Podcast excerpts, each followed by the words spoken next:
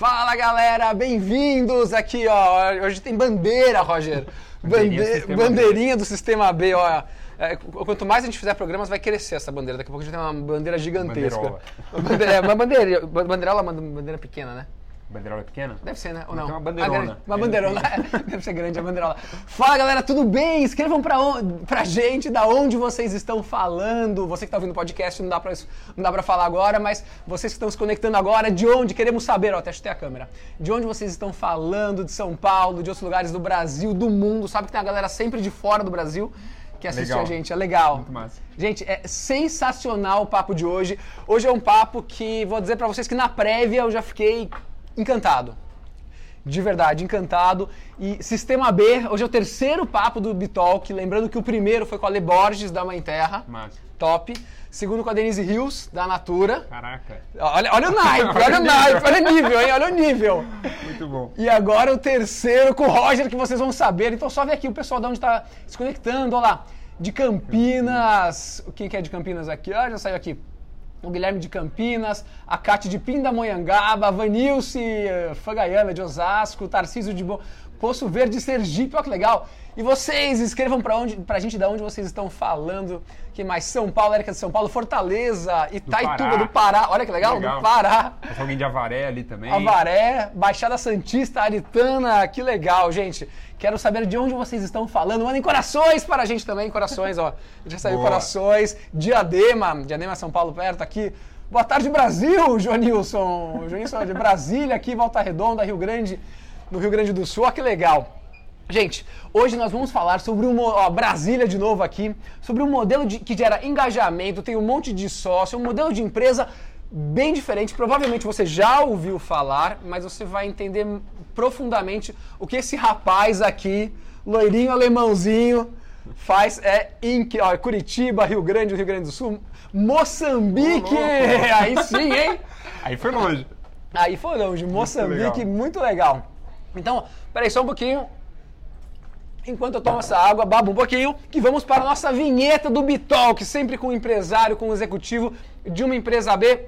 Pode rodar a vinheta, Vitão!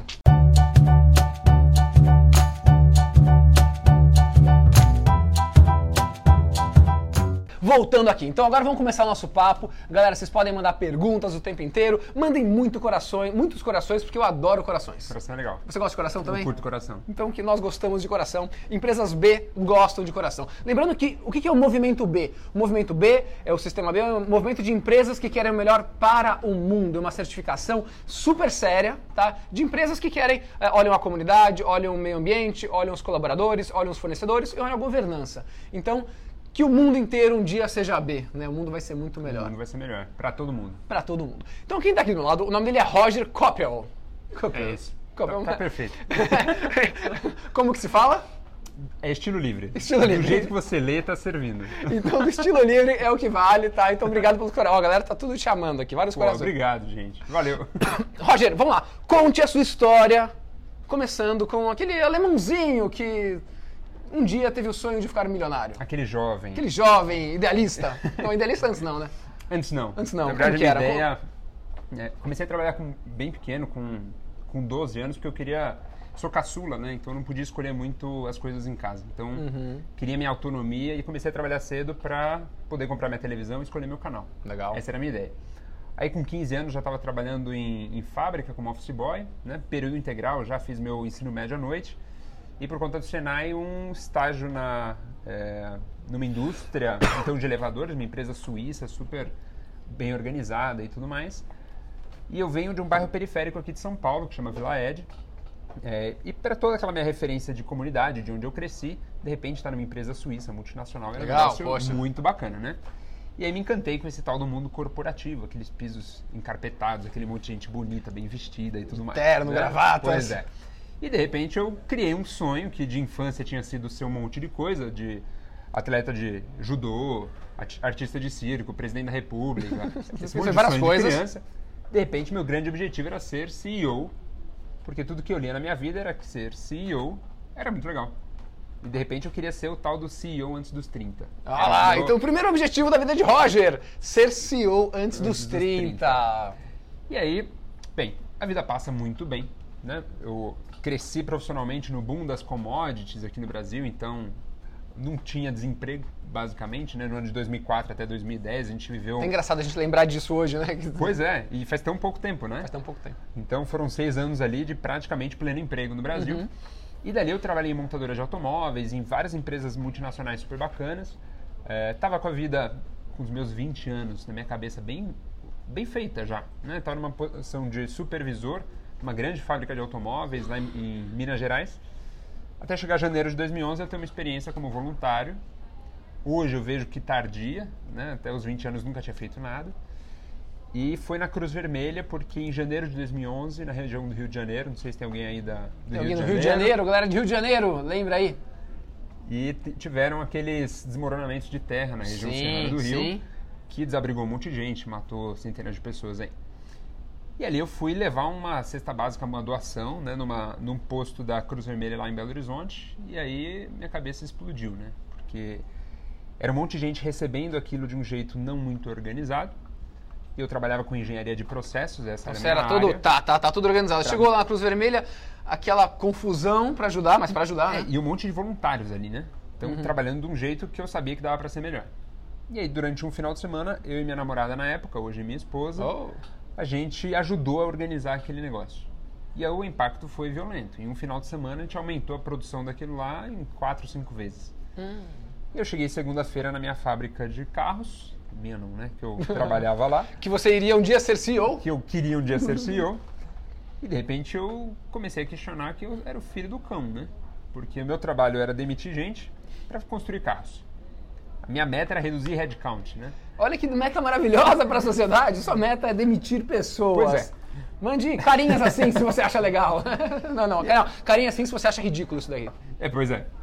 Carinhas E, assim, carinhas assim. assim, nada contra a produtividade, Sim, mas. mas se esse é o seu, seu indicador, Então você trabalhar com isso dói, né? pois é. Lógico, a gente entende, tem que ter uma. A, a conta tem que A fechar. conta tem que fechar, mas esse não, podia- não podia ser o indicador. Nossa, né? olha, tem até uma coisa meio triste aqui, ó. Ah, Uma pessoa próxima ao Marcos Caramba. Antônio faleceu nessas derrubadas, meus sentimentos. Então, é, isso, isso me arrepia porque, pra mim, foi. Eu nem estava no Rio de Janeiro, mas estar.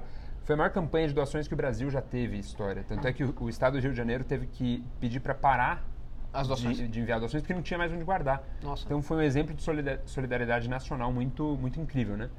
É, e para mim você- muito chocante. Não, Mas aí você voltou lá pra fábrica que você ser CEO. E aí, de repente, falei, cara, o que eu faço aqui todo dia, nessa época, nos meus últimos oito anos, de repente serviu a Cruz Vermelha e a turma que está lá no Rio de Janeiro recebendo doações. E esse, matching eu nunca tinha feito, né?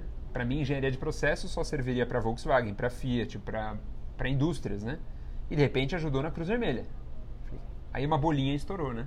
Poxa, posso ajudar muito mais gente. É, posso fazer muito mais coisas. Na verdade, ah, inicialmente nem pensei em ajudar pessoas, mas foi simplesmente entender que aquele conhecimento da indústria serviria para fora da indústria. E aí eu Uhum. surtei falei, cara, comecei a pesquisar na internet o que estava acontecendo no mundo, ler outras coisas.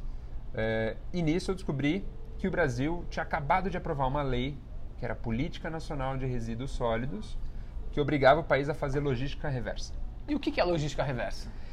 Logística reversa hoje no Brasil é basicamente a indústria e todos os atores responsáveis pela geração de resíduos garantirem o retorno disso à cadeia produtiva, de um jeito bem simples. Então, assim, você, a indústria vai lá e vende, ah, sei lá, shampoo, vende um monte de coisa. Exatamente. Ela tem uma obrigação de reciclar a parte disso, de É compensar de alguma forma. É isso. Tá. De uma forma simples é isso. E, e um dos projetos que eu trabalhei na Apple, quando implantaram um centro de distribuição aqui no Brasil, eh, eu tinha feito um pequeno projeto de logística reversa e isso me chamou a atenção para querer saber mais.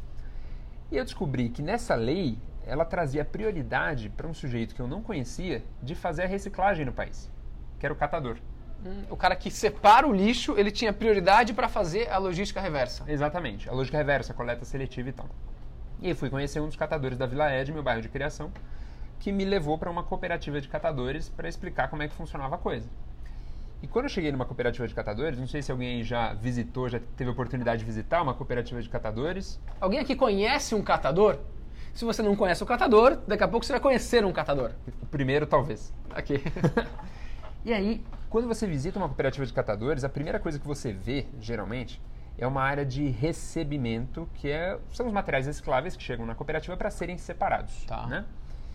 E isso era muito parecido com aquele meu final de semana na Cruz Vermelha. Ah, receber aquele monte de material Exatamente. era parecido com o que você recebia na, Cru- na Cruz Vermelha. Porque na Cruz Vermelha, o que, que é, qual que era o processo? Um monte de gente levava as doações para a porta de um prédio e um monte de voluntários pegava aquilo para separar e mandar para o Rio de Janeiro kits né, de, Aham. para a turma que estava lá desabrigada. E de repente a cooperativa era muito parecida com aquilo, porque era um monte de material reciclável e pessoas separando aquilo numa esteira, numa bancada, para vender papelão, garrafa PET e tudo mais. E aí já foi um. Aí você falou, nossa, eu Déjà vu, consigo, né? eu ajudei, ah, retornar resíduo é a sustentabilidade na prática, a Ieda respondeu aqui. Ah, e então, você falou, poxa, o que eu consegui fazer na Cruz Vermelha, eu consigo fazer para catadores. para catadores. Só que de um jeito bastante ingênuo, né, na época, com meus 20, 21 anos. E eu queria colocar numa cooperativa tudo que eu tinha aprendido nessas empresas. Então cheguei com um discurso maravilhoso falando que eu queria implantar 5S, 6 Sigma, Lean Manufacturing, PDCA, Housekeeping. Imagina. Just in time. Empatia zero, É. né? É, achando que eu tinha a resposta para tudo.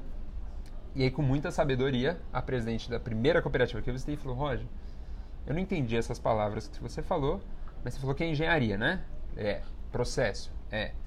Isso a gente não precisa. Processo a gente já tem. Já veio aqui universidade, já veio um monte de gente aqui para ajudar com isso. O que nos falta é material. Você tem material? Papelão, garrafa PET? Eu Não. eu só tenho o meu Eu conhecimento. tenho, só né? tenho o Just in Time. Eu só tenho o tal do Just in Time.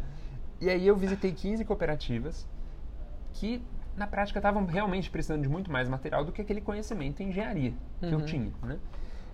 Mas eu estava muito crente que eu conseguia aportar alguma coisa, eu conseguia agregar valor né, nesse, nesse negócio, vamos dizer assim.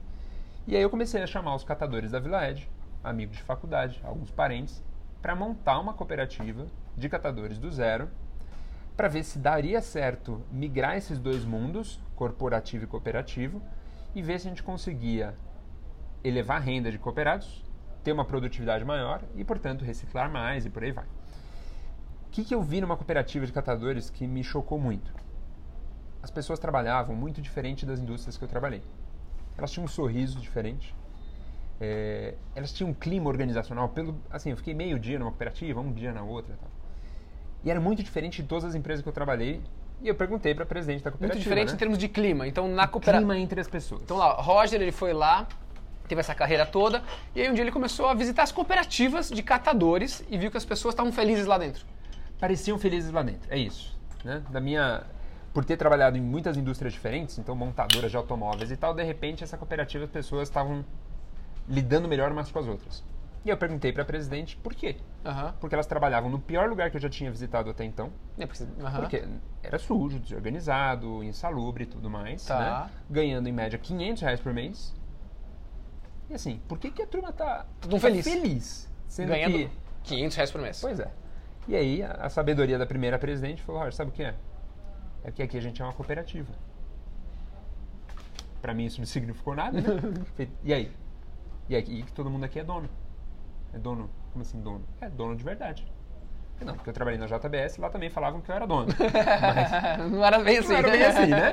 Eu Falei, não, aqui é dono mesmo. Então a gente tem assembleia, a gente decide as coisas juntos, não sei o que lá. Eu Falei, caraca, isso existe? Eu Falei, existe. E eu comecei a pesquisar cooperativismo. E aí me apaixonei. Porque é um modelo de negócio em que, de verdade, os trabalhadores daquela empresa, daquela organização, são os donos do negócio. Então vamos entender agora o que é cooperativismo. Então, eh, se você conhece, fala aí, conheço cooperativismo, não conheço e tal. Eh, o que a gente chegou até aqui é, o Roger ele descobriu que coopera- eh, as pessoas que trabalhavam nas cooperativas, mesmo as que ganhavam cerca de 500 reais por mês, estavam super felizes e muito mais felizes do que na- nas grandes indústrias que ele viu antes. Então, o- daí você falou, ah, todo mundo é dono, todo mundo vota, tal. Como funciona? Ah, tem as empresas que têm durante um sócio, dois sócios, cinco sócios, hoje capital aberto, tem muitos sócios. Como que funciona na cooperativa? Na cooperativa, existem ramos do cooperativismo. Tá. O que eu eh, me especializei é no ramo trabalho e produção. Tá. O que, que isso significa? Uma cooperativa de trabalho. uma cooperativa de trabalho. Então, Tá. todas as pessoas que trabalham na cooperativa, na Tá. sua atividade fim, são os donos, são os sócios do negócio. Então, por exemplo, E o cara trabalha lá, ele é dono. ele trabalha, ele é dono. Ele é um dos sócios da cooperativa que pode ter, neste ramo, um mínimo de 7 cooperados, Tá. em outros ramos, 20 cooperados para você montar uma cooperativa. Tem o máximo, não? É ilimitado quanto ao máximo.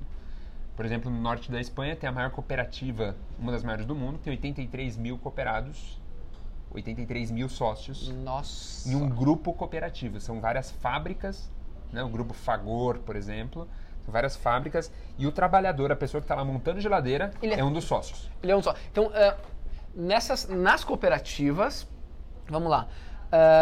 para o cara, eh, nesse formato seu, Aham. para ele trabalhar lá, necessariamente ele é um dos donos. Ele é um dos donos. Então, todo mundo que trabalha na, sua- na U Green, na sua cooperativa, É isso. é dono. Eu tenho 49 sócios. Tem 49 sócios. É. E cada um com uma participação igual ou diferente? Como funciona isso? A participação no voto é igualitária. Então, independente de quanto você aportou de capital na cooperativa, Tá. numa assembleia, o meu voto enquanto atual diretor-presidente, porque a diretoria é mandatária, ela é eleita. Você foi eleito por todo mundo. Eu fui eleito pelos cooperados. E todo mundo vota votação. igual?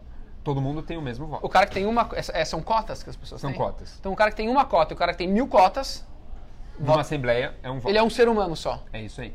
Independente de quanto você tem de capital na cooperativa. Aí o cara vai entrar na cooperativa, daí você vai contratar alguém novo. E o A cara, gente tá- associa. e o cara não tem grana pra comprar. Aham. O quanto custa uma cota?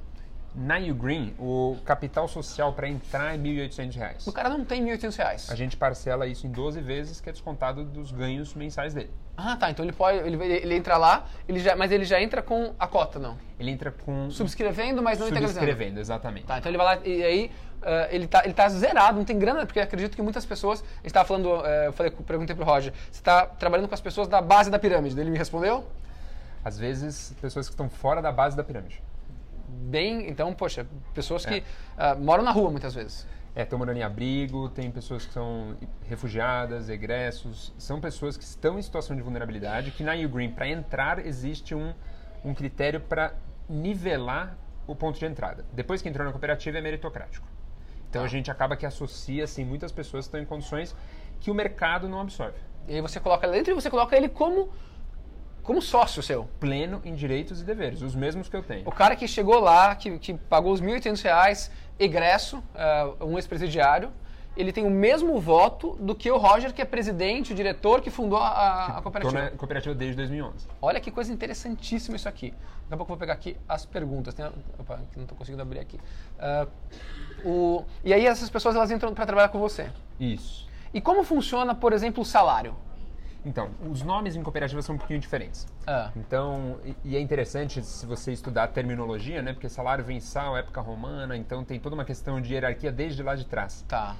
Numa cooperativa são retiradas, que lembra muito mais dividendo de sócios Hum. do que salário que um patrão te paga, né? Ah. Então, um cooperado faz uma retirada da cooperativa todo mês, calculando, no caso da Ugreen, é, em seis faixas de remuneração, todas sendo um múltiplo do piso de remuneração Então tem o, tem o piso, que é o cara que entra lá. Aí o, o nível 2 ganha.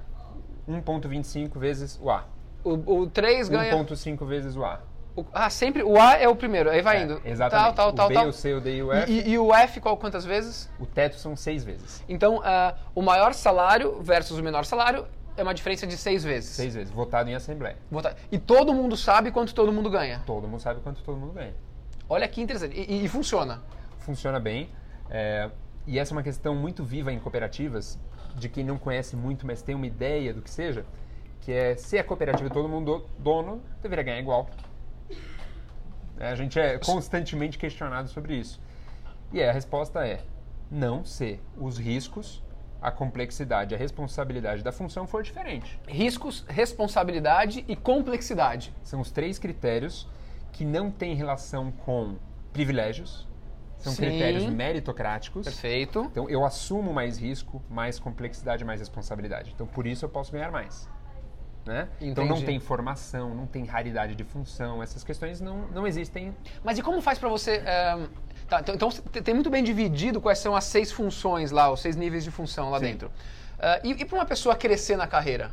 Se todo mundo é, é- Alguém é líder de alguém lá? Alguém é chefe de alguém? Não tem chefia, não tem, não tem a liderança de autoridade. Existe a liderança de- dos facilitadores. Quem que é o facilitador? São as pessoas que estão hoje a gente tem um facilitador em projetos, um facilitador em operações e um no comercial, por exemplo. Mas ele é meio líder. Ele acaba que lidera as pessoas, Tá. porque ele tem o conhecimento da área e ele pode ajudar, facilitar o trabalho das pessoas que estão na operação. Tá. E, e- e se o carinha da operação, ele acha que merece crescer na carreira, ele quer ir pro nível 2. Como que funciona isso? A gente precisa, antes de tudo, ter a vaga, precisa ter o espaço. Ah, tá. Se não tem vaga, o cara não vai crescer. É, aí não tem, não tem como. né? Então, Boa. a cooperativa precisa crescer para criar espaços para desenvolvimento. Tá. né? Então, não muito diferente de qualquer Empresa. eh, empresa né? É, a preferência é sempre de recrutamento interno. Tá. Sempre que abre uma. Tá. Abrir uma vaga no nível 2. Por exemplo. Tá. Sempre a preferência é recrutamento interno. Não havendo uma pessoa apta a assumir essa responsabilidade. Porque tem questões, por exemplo, para ser motorista precisa de habilitação. né? Tem questões básicas aí. É, aí a gente vai para o mercado para associar um novo cooperado. E aí você vai associar, vai fazer todo o processinho e vai colocar o cara como sócio. Mas pra ir voltando, aí tem cinco carinhas eh, que querem aquela vaga do nível 2. Como vai fazer se todo mundo manda, se todo mundo é chefe? É um processo seletivo interno. Então vai ser uma escolha sociocrática. E o que, que seria uma escolha sociocrática? É uma escolha em que você conversa com os pares. É uma tecnologia social, a sociocracia, Tá. bastante interessante. É, a gente usa é, partes da metodologia na cooperativa nestes momentos de decisão em que eu, por exemplo, não decido quem vai para determinada função. Uma empresa convencional seria o dono. Uhum.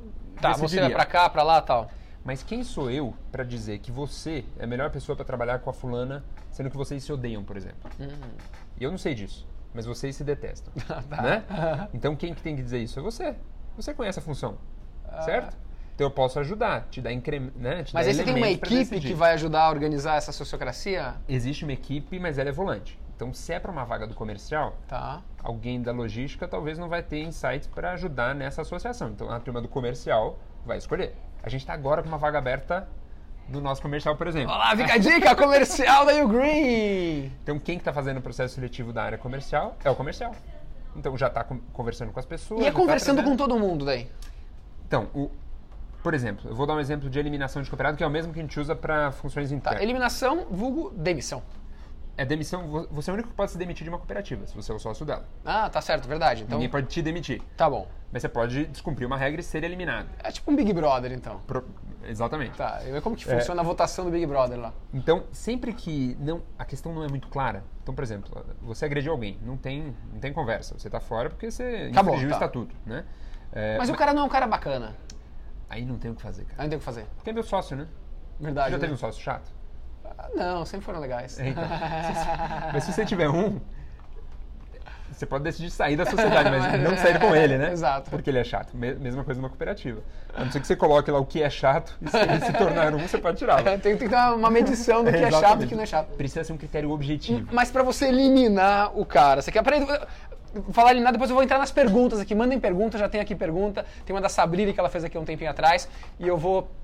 Ah, então podem mandar várias perguntas. E se você está gostando, corações, gente. Eu quero corações de vocês, por favor. Vamos lá, então, para eliminar alguém. Só que o cara não roubou, mas o cara não é chato. Tá. O cara pode ser chato, mas não é por isso, entendi. Ele começou a fazer, por exemplo, tomar várias advertênciazinhas disciplinares, chamadas de atenção. É, Ele é baixa produtividade, você pode demitir? Não, Ah, não. não. A não ser que seja deliberado. Se você vê que é má vontade, se isso está claro para todo mundo, Mas né, você é votado aí? Aí você chama para esse processo sociocrático. Então vamos lá, processo socrático, demissão Que de é, um cara. que é basicamente o seguinte: eu vou chamar a pessoa para uma oitiva, ela vai ser ouvida pelos pares, que é alguém que trabalha direto com ela, Tá. alguém que não trabalha direto com ela pra- pela imparcialidade, né? Tá. E os componentes da diretoria. Pelo menos esse é o comitê, tá? Tá. E a pessoa vai, se ela quiser, Vai, vai se defender. Olha, eu fui improdutivo porque eu não gostei do fulano, por causa daquilo, tá, nananana. E esse comitê tem poder para decidir se a pessoa continua na cooperativa ou se ela está fora. E essa decisão é soberana. Entendi. Então esse comitê pode definir se vai tirar o cara. Esse comitê ele pode definir. E aí ele sai, ele vai receber dinhe- de volta o dinheiro que ele colocou lá dentro? Ele recebe é dele, é o que ele investiu. Então lá, você começou a trabalhar numa empresa, você colocou seu dinheirinho, você não tem grana, você vai colocar parcelado de acordo com o seu trabalho. Isso. Você saiu da empresa, você foi tirado da empresa, ou você pediu demissão, Você pega de volta. você pega de volta aquele dinheiro que você colocou na empresa. Então todo mundo que Exatamente. está lá dentro é sócio da empresa. É isso. E essa empresa, eu já vou para a pergunta, só mais um pouco, eu tenho tanta pergunta. É, essa, essa empresa, ela é mais resiliente do que uma empresa normal? As pessoas são mais engajadas? Olha, da minha experiência eu posso dizer que sim. Tá. E de estudos acadêmicos também. Então tem um estudo da Organização Internacional do Trabalho, Tá. chama Resiliência em Cooperativas, que comprova que esse é o modelo de negócio mais resiliente em épocas de crise do que qualquer outro modelo já conhecido, por uma questão muito simples. Ele não é um modelo de capital, ele é um modelo de pessoas. Na crise, o que, que escorrega de um lado para o outro? É o capital. Uhum. Então, num país em crise, ele vai para um país mais estável. Tá. Mas as pessoas continuam lá. Né? Existem fluxos migratórios, mas é uma outra história. Sim. A gente está falando de crise econômica. Perfeito. Tá? Então, mas as pessoas continuam lá. Aham. Mais ricas, mais pobres. Se uma cooperativa é feita de pessoas, ela é mais estável. Mas me fala uma coisa. é, é, já vou para a pergunta, gente, que eu tenho outra pergunta. Vocês têm uma retirada mensal Aham. fixa. Digamos que. Variável. Ah, esse que é o ponto. 100% variável. É 100% variável. É Então, 100%. digamos que, pô, começou a ir mal, começou a ir mal, começou a ir mal, você não pode demitir ninguém, só que todo mundo vai retirar menos. Todo mundo vai mal.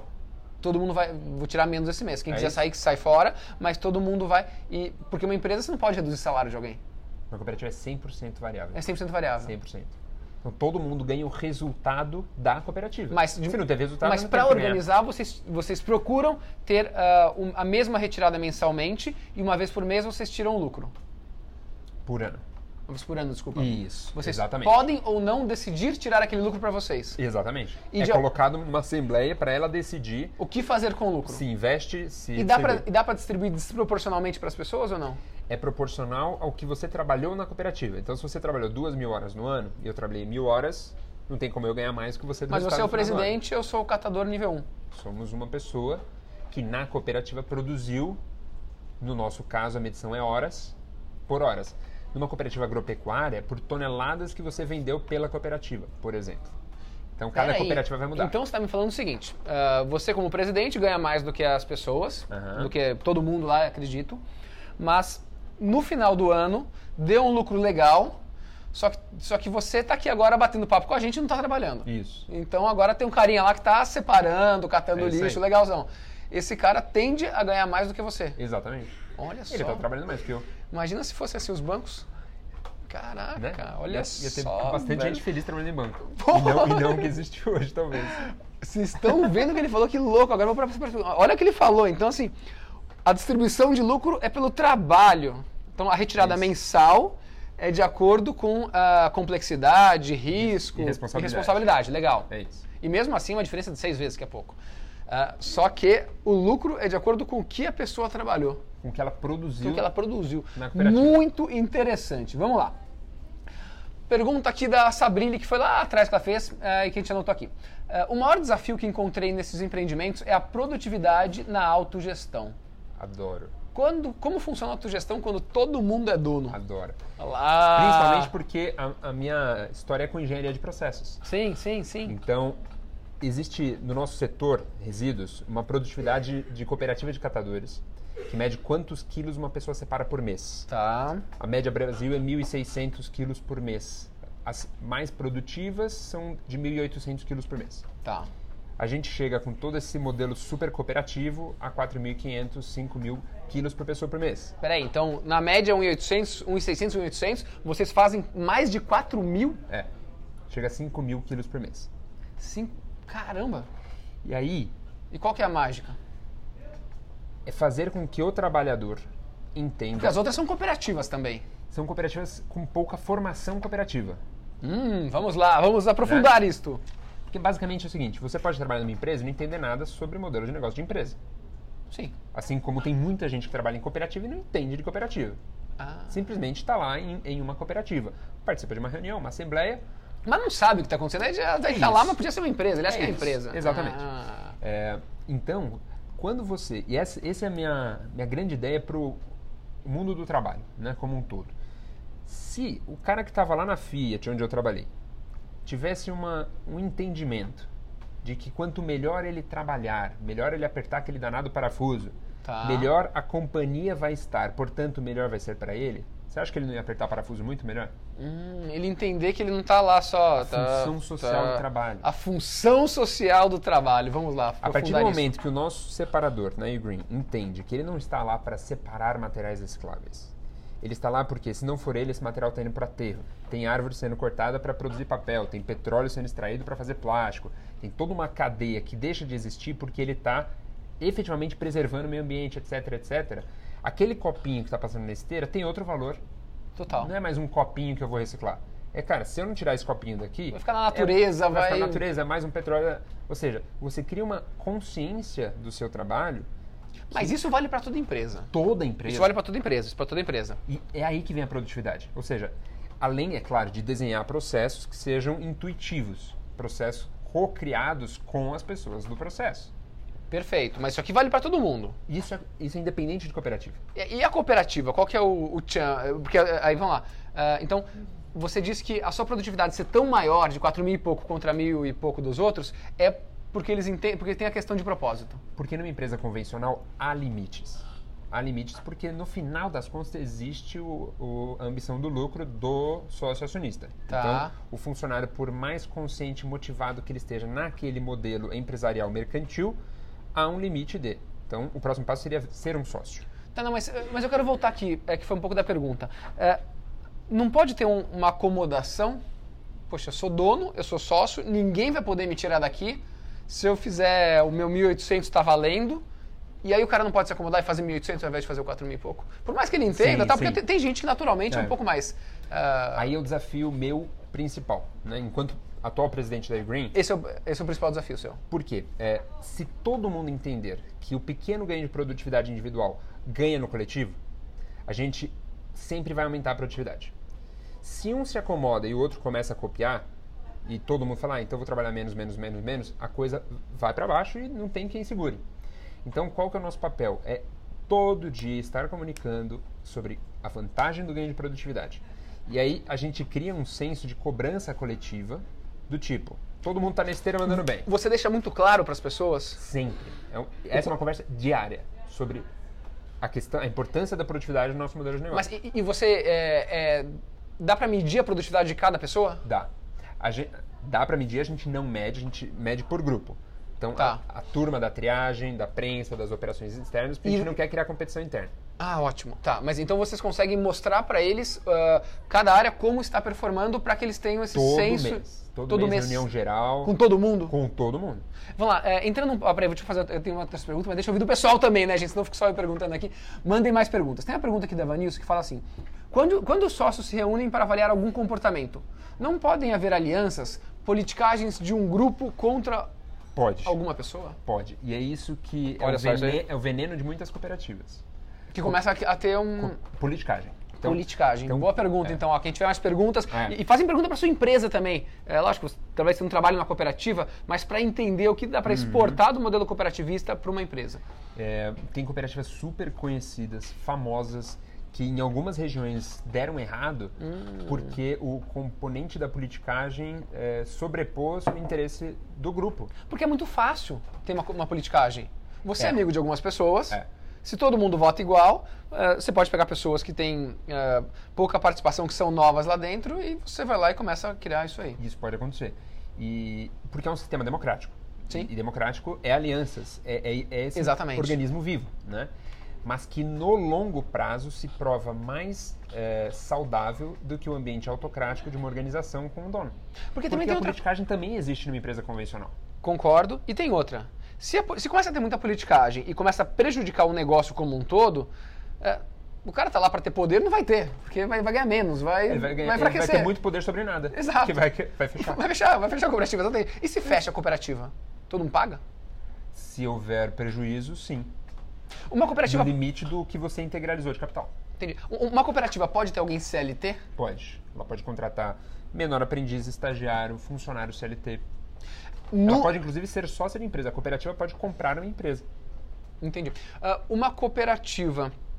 ah, ah, tá. E aí, CLT, ele entra nas, nas leis do trabalho normal. Isso. Quem tá na. E ele não é sócio. E ele não é sócio. Ah, Quem tá na cooperativa não ah, paga. paga não tem FGTS.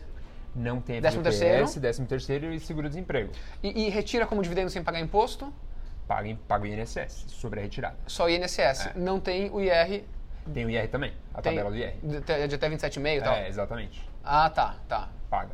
Então a pessoa se aposenta, mas ela não tem o FGTS. Ela não tem o fundo de garantia, tem o capital social, que é um equivalente. Então, mas vamos lá, é, a pessoa colocar um, 1.800 reais. Aham. E aí, digamos que aí o Green começa a crescer, crescer, crescer e não distribui o dividendo. Uhum. Começa a, a crescer. É, aquele 1.800 ele pode virar 2.000, 2.500? Se numa assembleia tiver sobras e a cooperativa decidir remunerar o capital social, sim. Pode ter. limite de 12% ao ano. Não pode ser mais do que isso. Hum. Mas pode. Mas, por exemplo, se alguém entrou com... O valor do capi- capital social mudou na Green também. Era 400, hoje está em 1.800.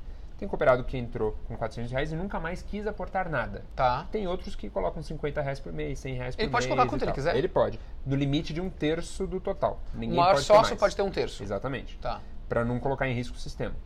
É, se a pessoa não aportou nada, ela vai trabalhar 20 anos na cooperativa e tirar 400 remunerado a uma taxinha de juros por ano.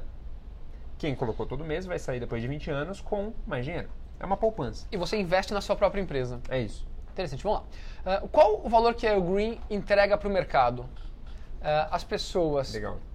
vamos lá, elas contratam porque são catadores e... Ah, essa é outra pergunta. Aham. Elas contratam, então, que, que valor que entrega a Green?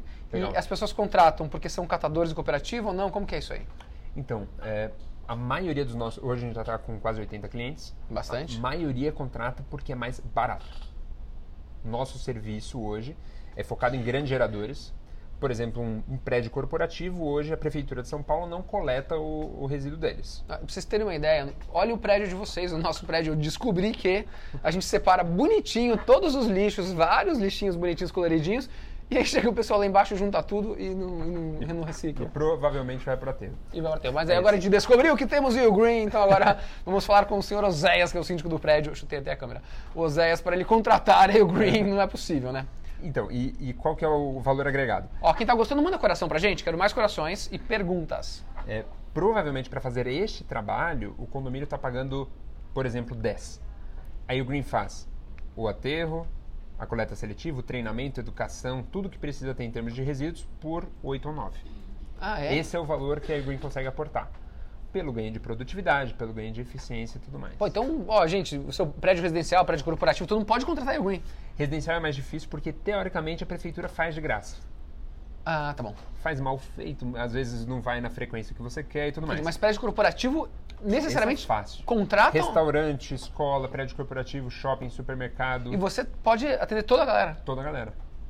Olha que É sensacional. Vamos lá, outra pergunta aqui. Todo mundo se adapta fácil numa cooperativa? Não. Não?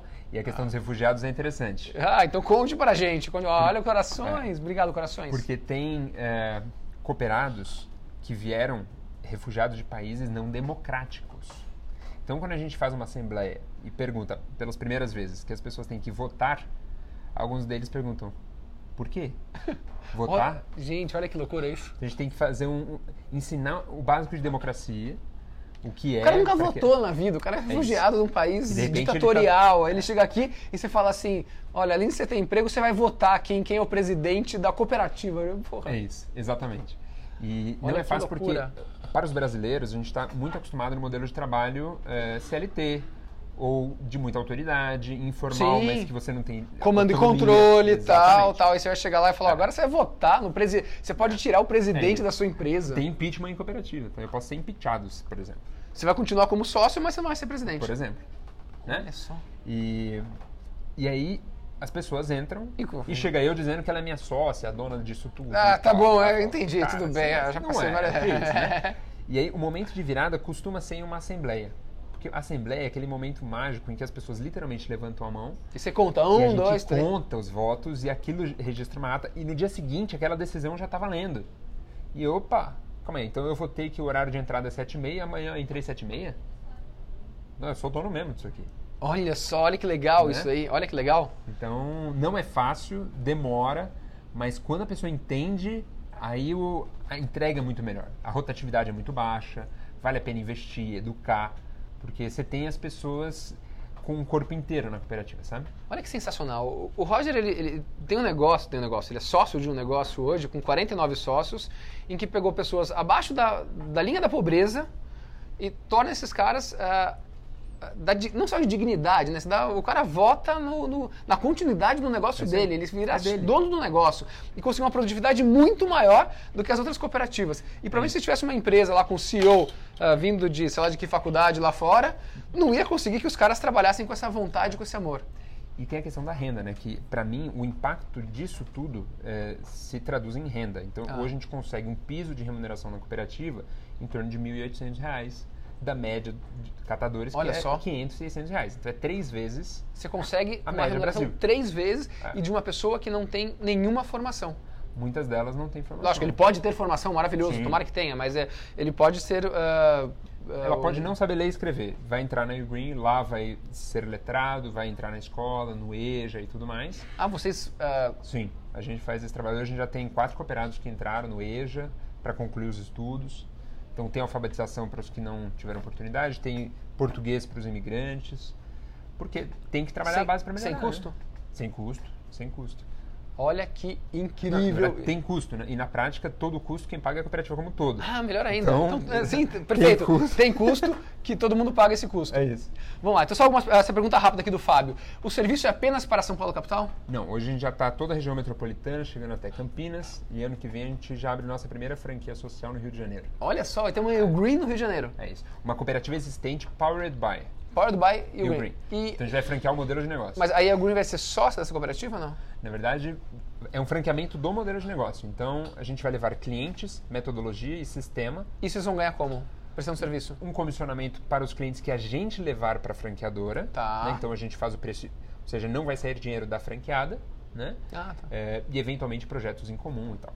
Porque o sexto princípio cooperativo chama intercooperação. Cooperativa não tem fim de lucro, então uma não concorre com a outra. Olha que lindo eu, isso. te- eu tenho que cooperar com as outras cooperativas, porque esse é o propósito do negócio. Toda empresa pode ser uma cooperativa ou não? Todo, todo setor pode ter uma cooperativa? Todo setor pode. É, é legalmente, mas você Legalmente, sim, indica não? não. Tem setores que não cabe o, o modelo.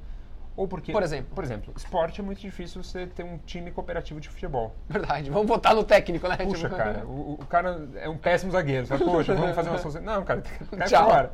Então tem modelos que eh, talvez não funcionem, o cooperativismo, mas ele funciona para grande maioria. Tem, tem banco cooperativo, tem a Cicobi no Tem Brasil, banco. que é muito grande, Tem tem Cicobi, Cicred. a Rabobank lá fora, é um banco muito É, grande. Exatamente. Tem o na, na. Desjardins no Canadá. Então tem bancos que são cooperativas, todo mundo é sócio também, ou pode contratar CLT. Tem Cooperativa de consumo. Tem uma Coop, por exemplo, aqui na região do ABC, que é um supermercado em que você, cliente do supermercado, é o dono da cooperativa. E a cooperativa vai comprar produtos. E ela compra produtos. A primeira cooperativa, como a gente conhece, é uma cooperativa de consumo. Ah. Né? Então as pessoas compravam em barganha para pagar mais barato. Posso fazer uma pergunta bem, bem ignorante? Qualquer um. Tipo, o Peixe Urbano e o Grupão, quando montaram, era tipo uma cooperativa? Olha, a nova economia do compartilhamento, Aham. Uber, peixe urbano e tudo mais, tem raízes nessa questão inerente que é da cooperação. Da cooperação. Né? Ah, tá bom.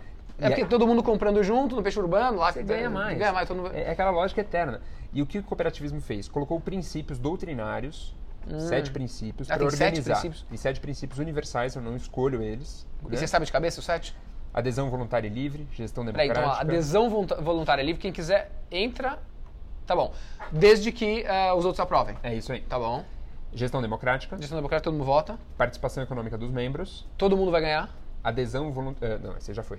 Educação, formação e informação, Ah, tá. Pra educar todo mundo, essa preocupação. intercooperação, Se ajudar. interesse pela comunidade Fora da cooperação, da cooperativa. Se ajudar a comunidade.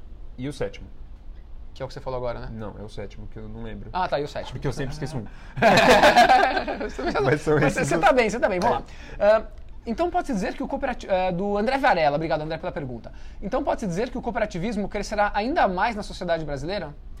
Nos momentos de crise, que é o que a gente está vivendo, ele Sim. tende a crescer muito, porque é a opção que muita gente encontra fora do mercado formal para se organizar e gerar renda. Né? Qual que é o desafio? É Fazê-las de uma forma profissional, de escala e eficiente. E não ter essas cooperativas de baixa produtividade. Cooperativas de costura, por exemplo, né? Esse ramo do trabalho, é muito difícil ver uma que gera escala, muitos Por quê? empregos. Porque não tem um modelo de negócio parrudo por trás, forte. Hum. Né? Então precisa disso. Cooperativa que não pensa em produtividade, em ganho de escala, está fadada a ficar pequena e não ter muita renda. Mas tudo bem. Mas tudo bem. De Então, repente, ela, se está servindo para os membros daquilo lá, ela não vai crescer, não vai ter mais, mais, mais cooperados, mas está dando uma Se receita está aqui. servindo para aquelas pessoas, tá, Tá, ótimo. tá ótimo. É isso. Acho que não tem que ter essa. No mercado também de trabalho, as empresas não tem que, tem que crescer, crescer, crescer, não. É. Você está servindo para as É porque a pessoas. tendência das cooperativas geralmente é o ganho de escala. Então, ela gera mais valor à medida em que ela cresce. O ganho aumenta à medida em que você tem mais sócios, você ou compra melhor ou vende melhor. Entendi. Produtos ou serviços. Então, existe um componente de crescimento em cooperativas, Que, sim, que é, mas perfeito. que também não é muito distante de qualquer empresa. Legal. Uma pergunta aqui da Vanilce. Como abrir uma cooperativa? Então, tem esse desafio no Brasil. É uma lei muito antiga, de 1971. Então, É fácil abrir uma cooperativa? Não, Não não, é é fácil. Não é fácil. Não é igual abrir uma, uma empresa, um MEI. É, um- é mais complexo. é mais complexo. Tem um estatuto, tem junta comercial, varia de estado para estado. É, não é impossível. Tem o SESCOP, que é o equivalente ao SENAI, ao FEComércio da indústria, Tá. Fiesp. Então o SESCOP é quem ajuda isso é, nos vários estados. é, gratuitamente. Então você vai num SESCOP, ele te E ele te ajuda a ajuda. abrir uma cooperativa. Tem, tem que pegar no mínimo sete pessoas. Uma Depende cooperativa dos- de trabalho, no mínimo sete pessoas. Desculpa, então é. Cooperativa de crédito são 20, do ramo agropecuário são 20. De crédito também. Aí vai ser para emprestar dinheiro para as pessoas. Por exemplo. É isso aí. Vamos lá. É, desafios. Olha, tem alguns. Um deles é o financiamento do modelo. Tá. Então, já que é um, um negócio que não é de capital, ela não pode distribuir equity. Ela não pode distribuir uma parte do negócio porque são pessoas. Eu não posso ter um, um sócio investidor. Uhum. Não Todo pode. É sócio verdade. é não. trabalhador. Se o cara sai da cooperativa, obrigatoriamente ele tem que vender a parte dele. Ele pode deixar para a cooperativa, já aconteceu no nosso caso. Mas, por exemplo, Mas Unimed. ele- tá. Unimed, o valor do capital social em Belo Horizonte é de 20 mil reais. Tá. Para se tornar um médico cooperado. Tá. E é com esse dinheiro que eles compram ambulância, hospital e tudo mais. Só que não é suficiente. Então, a Unimed abriu uma outra empresa, Unimed SA, para captar recursos de terceiros. Entendi. E a cooperativa é dona, é, é sócia majoritária dessa Ah, SA. então a, cooperativa pode ter uma empresa que vai captar dinheiro no mercado. Pode. É, então, esse é, um, é, esse é um desafio que é o crescimento da cooperativa financeiro. Né? Uma cooperativa de crédito, todo mundo tem que colocar grana lá. É, é isso aí. E aí é muito mais difícil. Pode ser mais difícil. Pode ser mais difícil do que um banco convencional que três, quatro líderes decidem o rumo do negócio. E, e na cooperativa tem que ter no mínimo. O máximo alguém pode ter que ter 30%. Então. É, exatamente, do capital social total. Cooperativa de crédito é um ramo bem diferente que o Banco Central que cuida. Então, Tá. E eu não sou especialista em cooperativismo de crédito, é um pouco diferente. É, então, esse é o principal desafio. O outro é manter a essência crescendo. A gente criou para isso os indicadores cooperativos. Então, cada um desses sete princípios tem três indicadores para medir quão cooperativa está a nossa cooperativa. Olha, e- mas são indicadores mundiais. Ah, autonomia e independência era o que faltava. Ah, muito bem. Tá? Então, por exemplo, Autonomia independente. Tá. né? Então, por exemplo, a cooperativa que está totalmente dependente de uma empresa como cliente está ferindo o princípio cooperativo. Né? Hum. É, então, a gente quer medir de 0 a 100 quão cooperativa, quase como um B-Impact Assessment aí. Ah, né? Impact Do Assessment é o que a gente sistema B, faz para virar uma empresa B. Exatamente. Ó, entra lá, sistema B. ah, Luci, qual que é? Sistemab.org? Sistemab.org e vale muito a pena. Ser, a sua empresa tem que ser uma empresa B. Tá? Tem que ser uma empresa B de É verdade. Tem que ser, ó. É. Empresas B aqui. Will Green, uma cooperativa de catadores e uma empresa do mercado financeiro conversando que ambas são empresas B. É isso. E, então, o desafio de manter a essência. A de- essência, de, tá. de manter a, a Mas isso cultura. aqui, daí você falou que tem esses itens que é para ver o quão cooperativo você é. Isso. Né?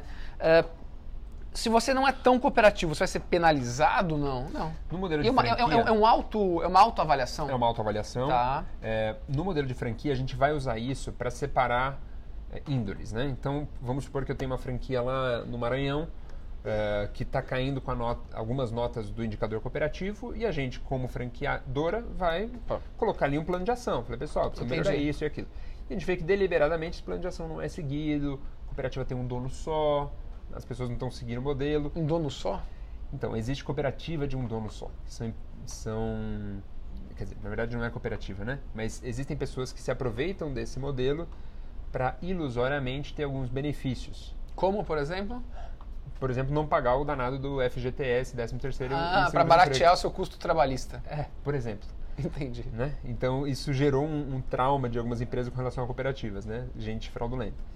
É, então, para evitar isso, ou seja, a gente dá todo um modelo de negócio para alguém né, de má, má índole, é, a gente faria plano de ações em cima desse indicador cooperativo. É, o modelo cooperativo, ele é ensinado nas faculdades? Eu não aprendi, eu sei que eu fiz engenharia também lá. Não, Mas você teve alguma aula de administração, negócio, alguma coisa assim? Pelo ah, menos um não. semestre você deve ter tido.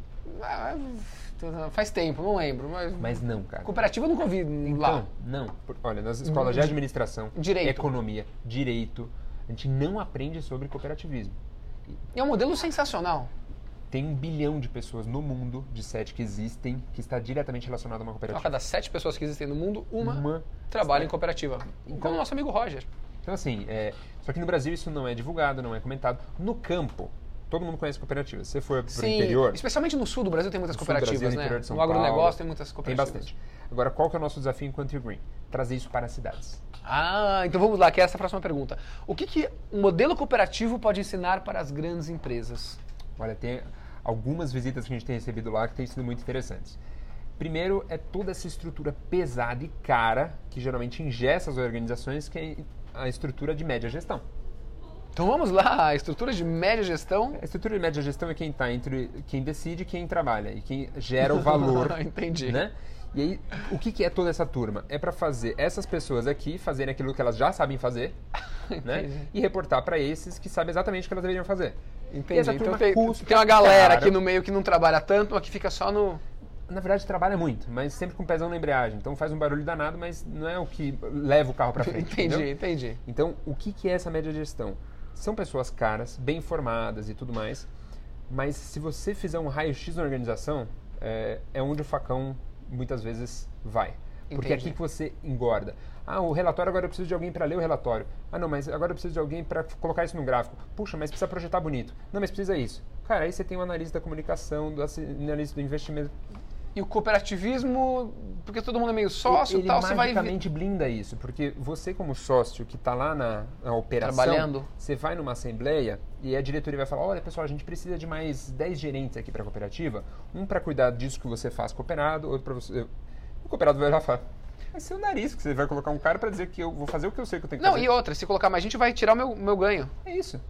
Não precisa, eu faço. Ah, muito então, bom, muito bom. essa é uma questão. Como aprender a trabalhar com estruturas mais enxutas, né, dando mais autonomia para a base, que é onde o valor é gerado. E gerando mais engajamento também, porque tem aquela questão. Não adianta você falar assim, ah, o valor da empresa é. Seja dono. Não. Seja dono, tem que ter. É até pior quando você diz isso e não tem. Exato, exato. Prática, né? Vamos lá, agora é, dois assuntos que eu quero falar com você aqui. Está chegando no final do nosso papo, tem mais alguns minutinhos. Primeiro, é, algo que é muito relevante para a gente, que são os ODS da ONU, que são Excelente. Objetivos de Desenvolvimento Sustentável. Uhum. Explica pra gente o que são as ODS da ONU, a gente sempre fala isso, mas é bom falar com as outras palavras. E se você tem algum, algum, alguns ODS que vocês acabam se envolvendo. Legal. Então, os ODS é, é um compromisso global, né? Firmado entre 190 e alguma coisa países, que é a Agenda 2030. Agenda essa que, se cumprida, o nosso planeta continua vivo. Sendo o planeta. É, temos um planeta. Temos um planeta. Se essa agenda é... não é cumprida, uh, nós não teremos mais um planeta saudável para viver e tudo mais. Uh, então, é a evolução dos ODMs, Objetivo do Desenvolvimento do Milênio, que era algo muito mais voltado a governos e um pouco difuso. As pessoas não sabiam o que elas tinham que fazer. Então, as ODS são 17 objetivos traduzidos em centenas de metas é, que empresas, cidadãos, governos, todo mundo pode ler e se comprometer com algumas das causas que te uh, fizer mais sentido. Né? Então, dessas 17, seis nós mapeamos na Ugreen que a gente tem impacto direto. Na veia. Por que eu falo direto? Porque todos são intrinsecamente ligados. Então, você acaba tendo impacto sim, em 17. Sim. Mas, mas, mas seis. Então, por exemplo, metas são seis. Erradicação da pobreza. Erradicação da pobreza, uh... é, emprego digno e crescimento econômico, indústria, inovação e infraestrutura, redução das desigualdades, cidades e comunidades sustentáveis e consumo e produção responsáveis. Olha que legal. Então, o que, que a gente fez? A gente abriu a ODS, leu as metas, comparou com o nosso modelo de negócio e falou, aqui a gente tem impacto direto. Sensacional. Né? E aí a gente conseguiu mapear, mapear isso. Mapear isso aqui que dá... Ou seja, o nosso negócio, e essa é a essência do que é ser uma empresa do Sistema B, tá? Essa era a minha próxima pergunta. O que é ser uma empresa do Sistema B? Quanto mais you green, melhor para o mundo. Isso é muito legal, né? É. Quanto mais a Green vender, quanto mais clientes a Green tiver, melhor para o mundo. É, o mundo se restaura, ele, ele, a gente não demanda dele. Então, vou voltar no exemplo da indústria automobilística, que quanto mais indústrias automobilísticas fazendo carro houverem, é, não necessariamente o mundo melhora, porque você vai ter mais trânsito, mais poluição, etc. e tal. Então, é, não necessariamente ela está sendo boa para o mundo. Tá? Não é apenas suas práticas, mas é o seu negócio. Esse negócio, o produto. Quanto mais carros você vender, assim, legal que as pessoas vão andar de carro, mas vai ter mais poluição. Não necessariamente o mundo vai melhorar. Exatamente. Mas aí o Green, quanto mais o Green tiver, melhor o mundo vai ser. E É aí, isso aí. o negócio muito louco é, não tem como você não torcer para o Green crescer. É isso. Todo mundo quer que o Green cresça, porque ela vai ser bom pro mundo. prejudica. É, Não, não tem nenhum stakeholder. que é, putz, que droga, o Green tá crescendo, né? Tipo, não... Seria o aterro sanitário porque É, exato. o. É, exatamente. A a- tá- As baratas do aterro sanitário que vão ter menos alimentos para ela. Pronto. Roger, que recado você daria para essa turma que está entrando no mercado do trabalho, que quer mais autonomia, que quer mais quer mudar o mundo, tal? Cooperativa faz sentido para essa galera? Pronto, essa, essa é uma pergunta que me fizeram muito em palestra em faculdade, né? Olha só. E aí são duas respostas. Se você ainda não entrou no mercado de trabalho, se você está pensando em entrar, considere, óbvio, Considere. conhecer uma cooperativa, estudar mais, tá? É, tem pessoas que se dão bem nesse modelo, tem pessoas que não se dão bem no- nesse modelo. E tem momentos de vida. Eu não sei se eu me daria bem numa cooperativa com 15, 16 anos. Então, talvez algum nível de maturidade seja é, necessário. É, tanto é que a nossa média de idade na cooperativa está em 40 anos Oh, uau. né? Agora, se você já está no mercado, e aí é um problema que eu tenho recebido muito com os amigos da minha idade e tal. Tô no mercado, mas tô pé da vida, eu já tive o despertar da consciência, não quero mais trabalhar vendendo maionese e não sei o quê, e lá, lá, Tem muita lá. gente, né? Tem, que tá... E aí olha para empreendedores assim, né? E fala, puxa vida, mas você tá com propósito, você deve dormir super bem, tá? eu quero sair, eu vou abrir uma ONG, vou abrir uma... Cara, calma. Espera, calma, calma, calma, calma, calma, calma. Hoje eu tenho uma iniciativa lá, com 50 pessoas, que ok, para essas 50 pessoas é algo muito legal e tal. Você está numa operação aí que tem 2.500 pessoas sob a sua supervisão, por exemplo. Cara, qualquer 5% que você me- melhorar nas condições de trabalho, no modelo de negócio desta sua organização gigantesca, é um impacto sobre 2.500 pessoas. Sim. Eu tenho impacto sobre 50. Uhum. Então assim, vamos colocar, vamos relativizar? A gente precisa de hacker dentro do sistema, cara. Sim, esse é bom. Né? A gente precisa da turma lá que A turma do bem lá dentro do sistema pra... porque senão o sistema vai crescer de um jeito do mal, vamos, né? Só Exato. para brincar com isso, né? Porque todos os do bem Estão na cooperativa, né? Estão na cooperativa, reciclando e tal. E aí essa conta nunca vai fechar. Entendi, então a gente então. precisa ter a turma no mercado Também, para influenciar lá de dentro. mas ter mais cooperativas melhoraria o mundo. Ter mais cooperativas melhoraria o mundo. Só tomar cuidado porque não necessariamente cooperativa significa algo bom. Você pode abrir uma cooperativa de traficantes de drogas. Entendi. Você pode vender o que você quiser. Vamos lá, refraseando. é- Ter cooperativas B melhora o mundo. Melhora o mundo. É, É, isso aí. aí sim, aí sim. É Aí, é. Para, para quem trabalha, a cooperativa geralmente é melhor do que outros modelos. Ah, tá. Então, É isso aí. para quem trabalha na empresa ou na, na cooperativa, salvo se você trabalha na Gaia, que é legalzinho também. É isso aí. que é uma cooperativa disfarçada. É, né? boa, boa. Cooperativa disfarçada de empresa é boa. Vamos lá. é, em prédios, olha, caiu aqui. Ou outras cooperativas que queiram entrar em contato, querem contratar o Green, como faz? Facebook, Instagram, LinkedIn, Mandar comercial arroba ugreen.coop, de cooperativa, Coop. 22325777 Ou seja, é muito fácil de Mas se, entrar em ma- contato. se mandar para U Green, que é U é você, W-O-U. YOU. Desculpa, I- W, O. É mais comum do que você imagina, viu? É mais comum do que você imagina. Troquei W com Y, tô bem, né? Eh, tá, Green, G-R-E-E-N. Isso. Eh, e manda qualquer mensagem. Eu quero. quero eh, olha o seu prédio comercial se vocês Isso. fazem a reciclagem. Não faz, entre em contato com o Entre em Green, que contato vai ser o mais barato e melhor pro planeta. Pro planeta, pra você, pra sua empresa, pra todo. Todo mundo sai ganhando. Pra todo mundo. É isso. Roger, muito obrigado. Galera, corações Valeu. finais, mensagens aqui. Vamos só ler as mensagens finais para você que gostou muito. Aqui é a Gilda, querida Gilda. Fazer as organizações felizes. Muitos comem maionese. nem capitalismo, nem socialismo, mas sim cooperativismo, É. André. Olha que legal, muito, legal. bom. A certificação WELL foca isso, a Lívia falou.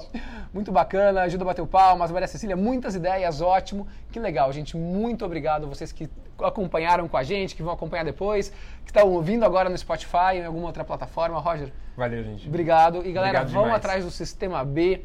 Curtam o Sistema B no Instagram, em todas as redes sociais. Assim, faça a sua empresa não- não- ainda não está pronta para ser o sistema B, não tem problema. Faz o, o- o Impact Assessment para ver quantos pontos você consegue hoje, que é uma pontuação, tá? É bem direto. Se não conseguiu 80, que é a pontuação mínima, não tem problema. Você conseguiu menos, depois você faz de novo e vai crescendo a sua pontuação para você se tornar uma empresa B que vai ser melhor para o mundo. Você vai fazer, essas, ah, vai fazer essas conexões super legais com empresas que querem o melhor para o mundo. Esse foi mais um Bitalk. Muito obrigado. É isso. Valeu. Valeu, valeu, valeu, galera. Obrigado. Valeu, gente.